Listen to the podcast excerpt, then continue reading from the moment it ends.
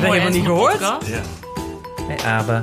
Dat is Abe. Dat, dit is nou wel jammer dat, we het nou, dat de, nou, de luisteraars het nou niet kunnen zien. Die kleine baby. Abe komt binnen. poepie. Het is al klaar, joh. Ja. Ja. Hanneke, je moet nog even één ding alleen doen. Oh jee. Want we, je moet nog even aankondigen wat we als eh, intermezzo hebben voor de luisteraar. Oh ja. Want, want tussen de, deze eh grotere aflevering en deze luisterpost aflevering hebben we een intermezzo. ja. Ja, dat is goed. Maar dat zouden we met z'n allen doen, toch? Ja, ja, maar je moet even... Ja, maar die moet nou een tiet. Ja, maar dan kan Alex even meedoen. Oh. Wat moet doen? We hebben een eh intermezzo show.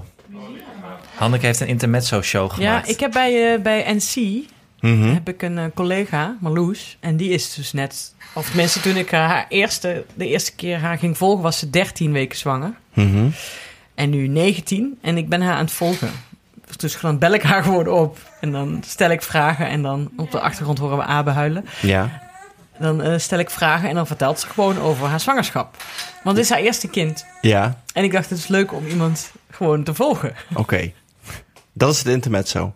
Ik weet niet of Anne nou tevreden is. Ja, is leuk. Oh, dit is de introductie op het intermezzo. Ja, Ah, Wat, oké. wat, wat wil jij van haar... eh, wat vind je leuk om van haar te weten dan? Als je haar belt? nou...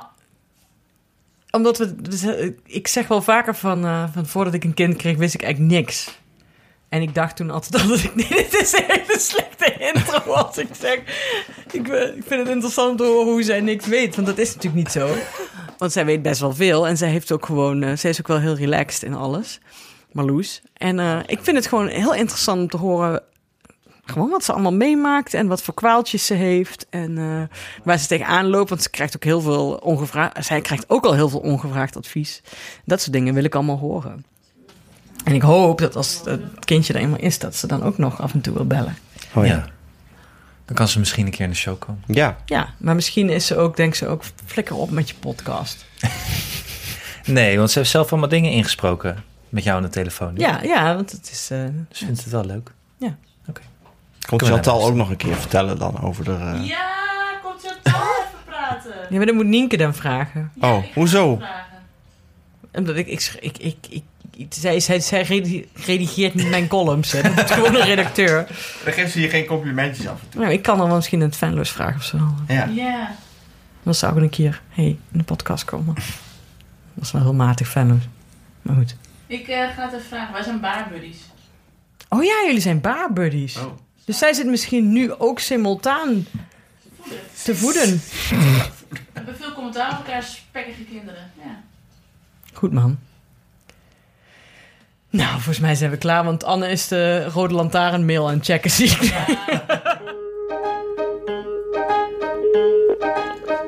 Hallo. Verrassing. Hallo. Ik loop in het, eh, in het park, dus ik hoop dat dat oké is. Dat je, daar geen, dat je daar geen last van hebt. Iedere maand bel ik met mijn NC-collega Marloes Berghegen. Omdat ze nog wel in het begin van de zwangerschap van haar eerste kind zit. Vandaag deel 1. We bevinden ons in het eerste trimester. Ik ben nu eh 13 weken, dus en, en een, dag, denk ik. En eh, ik weet dat het een meisje wordt. Dus, eh, en ik was echt van overtuigd dat het een jongen werd. Dus ik moest echt even schakelen.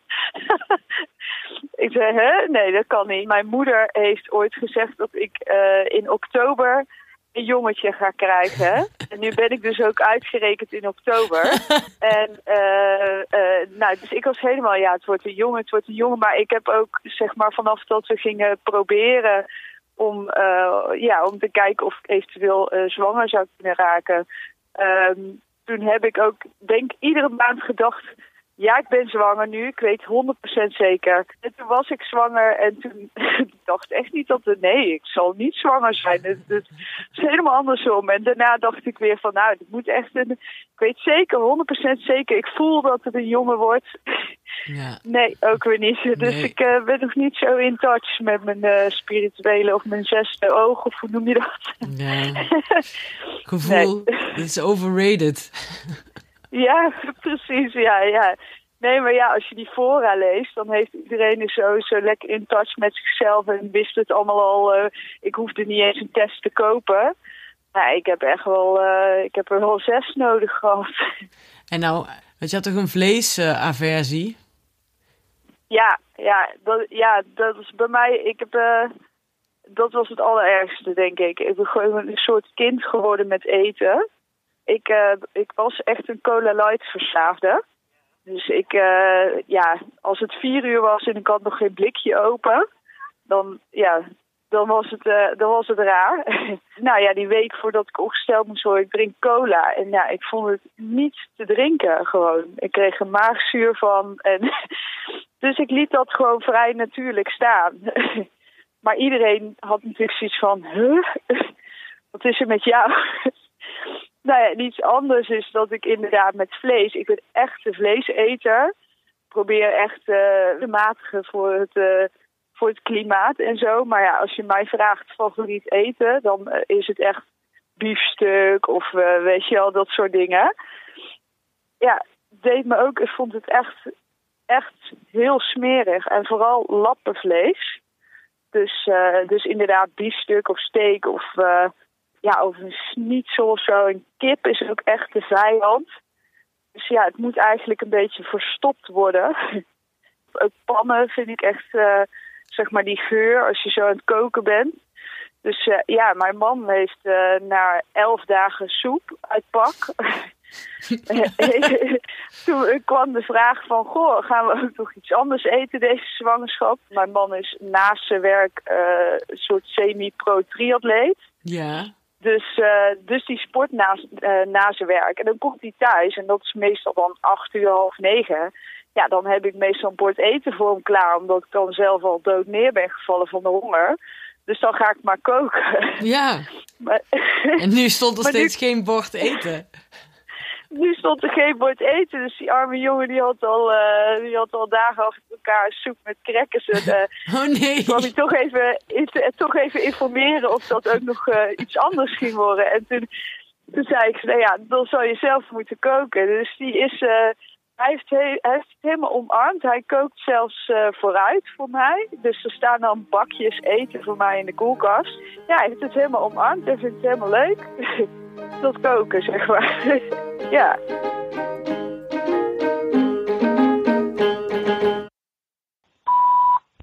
Voor hulp toets 0. Omdat de immer fabuleuze Anne Janssens vergeten was de 13 weken aflevering van Marloes in de grote gezinnen aflevering van Ik ken iemand die te plakken, eh, heb ik ondertussen ook al een update over hoe het met Marloes gaat bij 19 weken. Dus vandaag ook meteen deel 2. We bevinden ons midden in het tweede trimester.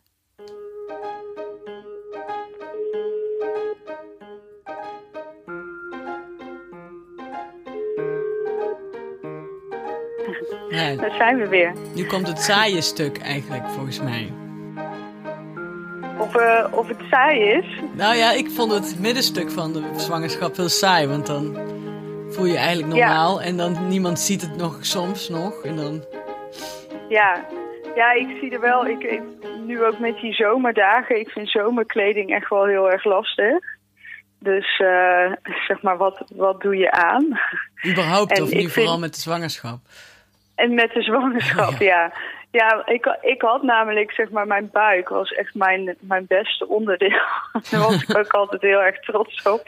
Dus ik eh, kocht ook altijd dingen die van boven accentueerden dat dat allemaal heel tenger en zo was. Ja, want ik kom wel echt, eh, ik kom wel echt aan, zeg maar. Dus dat is ook wel, eh, wel een dingetje van deze, van deze periode. Dat ik opeens denk van, oh ja, het is nou niet meer twee kilo, maar begin nou echt zes of zo te worden. Maar ja, goed. Accepteer, accepteer.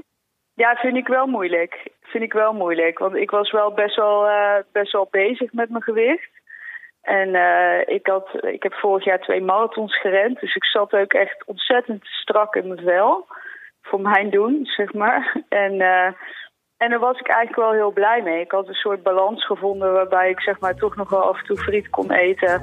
Maar door die marathons gewoon wel eh, op, een, op een laag gewicht bleef en slank bleef.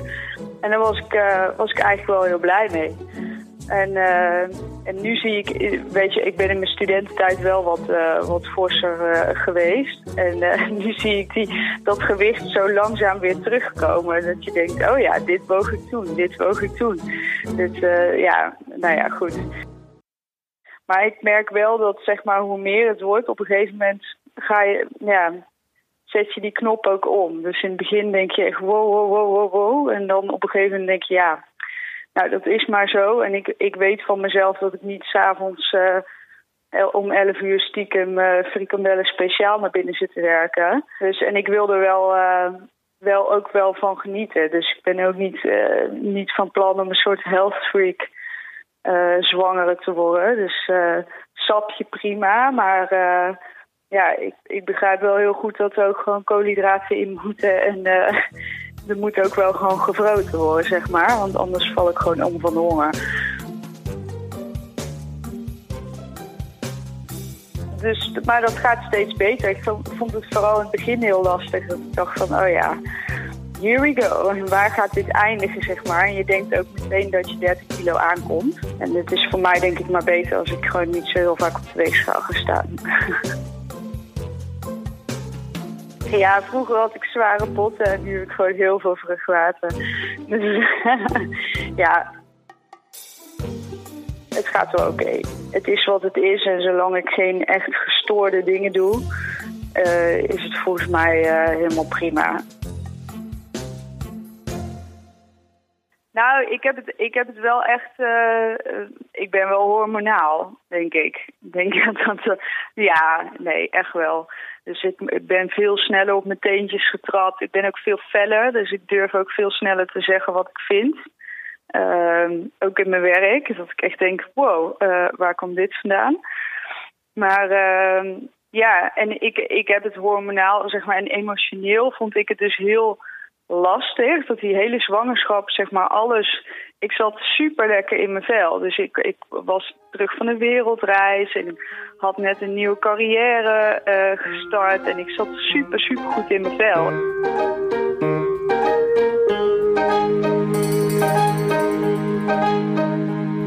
Die zwangerschap heeft me wel echt zo uit balans geduwd. Zo van, nou, probeer het nog maar een keer om in balans te komen. En uh, ja, ik, heb daar echt een heel weekend uh, om gejankt. Dat ik dat zo irritant vond en dat niemand dat begreep. En uh, ik slaap heel slecht. Dus uh, ik slaap, denk ik, de helft van de week ben ik s'nachts wakker. En dan de andere helft van de week slaap ik wel door. Maar ik ben wel altijd om zeven uur wakker. Wat voor mij ook echt absurd is. Ik heb van tevoren denk ik ook niet zo nagedacht over wat, hoe, hoe ik zou zijn als moeder. Of uh, of, of ja, wat, ik had daar nooit een mening over, want dat voelde altijd een beetje ver van mijn bedshow. En uh, ja, nu vragen mensen dan opeens: ga je borstvoeding geven? Uh, ja, weet ik veel. Ik, ik kan me nog niet voorstellen dat er iets uitkomt. Allemaal van dat soort dingen. Wat voor kinderdagverblijf? Wat, wat voor wensen heb je dan? En nou ja, van alles en nog wat. Het is ook Weet je wel, dan staan we zo'n kinderwagen. We hebben dus uh, afgelopen weekend kinderwagen gekocht. En uh, dan staan we er eentje uit te kiezen. En dan zegt die verkoper tegen mij... Hebben jullie er al over nagedacht wat jullie doen als er een tweede komt? En ik zat echt zo... Oh, fuck. Ja, hoe doe je dat eigenlijk? En nou ja, we waren heel even waar we over aan het brainstormen. En toen keken we elkaar aan, mijn man en ik. En toen zeiden we ook echt van, ja, dit is echt de deal. Ik ga nu niet voor een scenario, weet je wel. Wij zijn allebei nog zo erg zo van, we krijgen een baby. Waarom moeten we nu dan al een car waar, waar een soort crash in, in gebivakkeerd kan worden? Weet je laten we dit gewoon even... Dus hij zei, ja, wat gaan jullie doen? En wij zeiden, ja, we kiezen gewoon deze, want die vinden we makkelijk en die is klein. En uh, nou, mocht er ooit een tweede komen, dan, uh, dan verkopen we die wel en dan uh, komen we wel weer terug of zo. Maar ja, dat soort, dat soort dingen, daar raakte ik, ik werd daar dus super onzeker van in het begin. Dus ik, en, en dat ik echt dacht, ja, weet ik niet, weet ik niet, weet ik niet. Dat kon heel erg naar mijn koppie gaan. En ja, dat, dat gaat wel echt beter, omdat je ook gewoon weer, ja, je begint jezelf alweer te vinden. Je voelt je natuurlijk ook beter. Dus uh, ja, ja. maar mensen zijn echt gekkies hoor.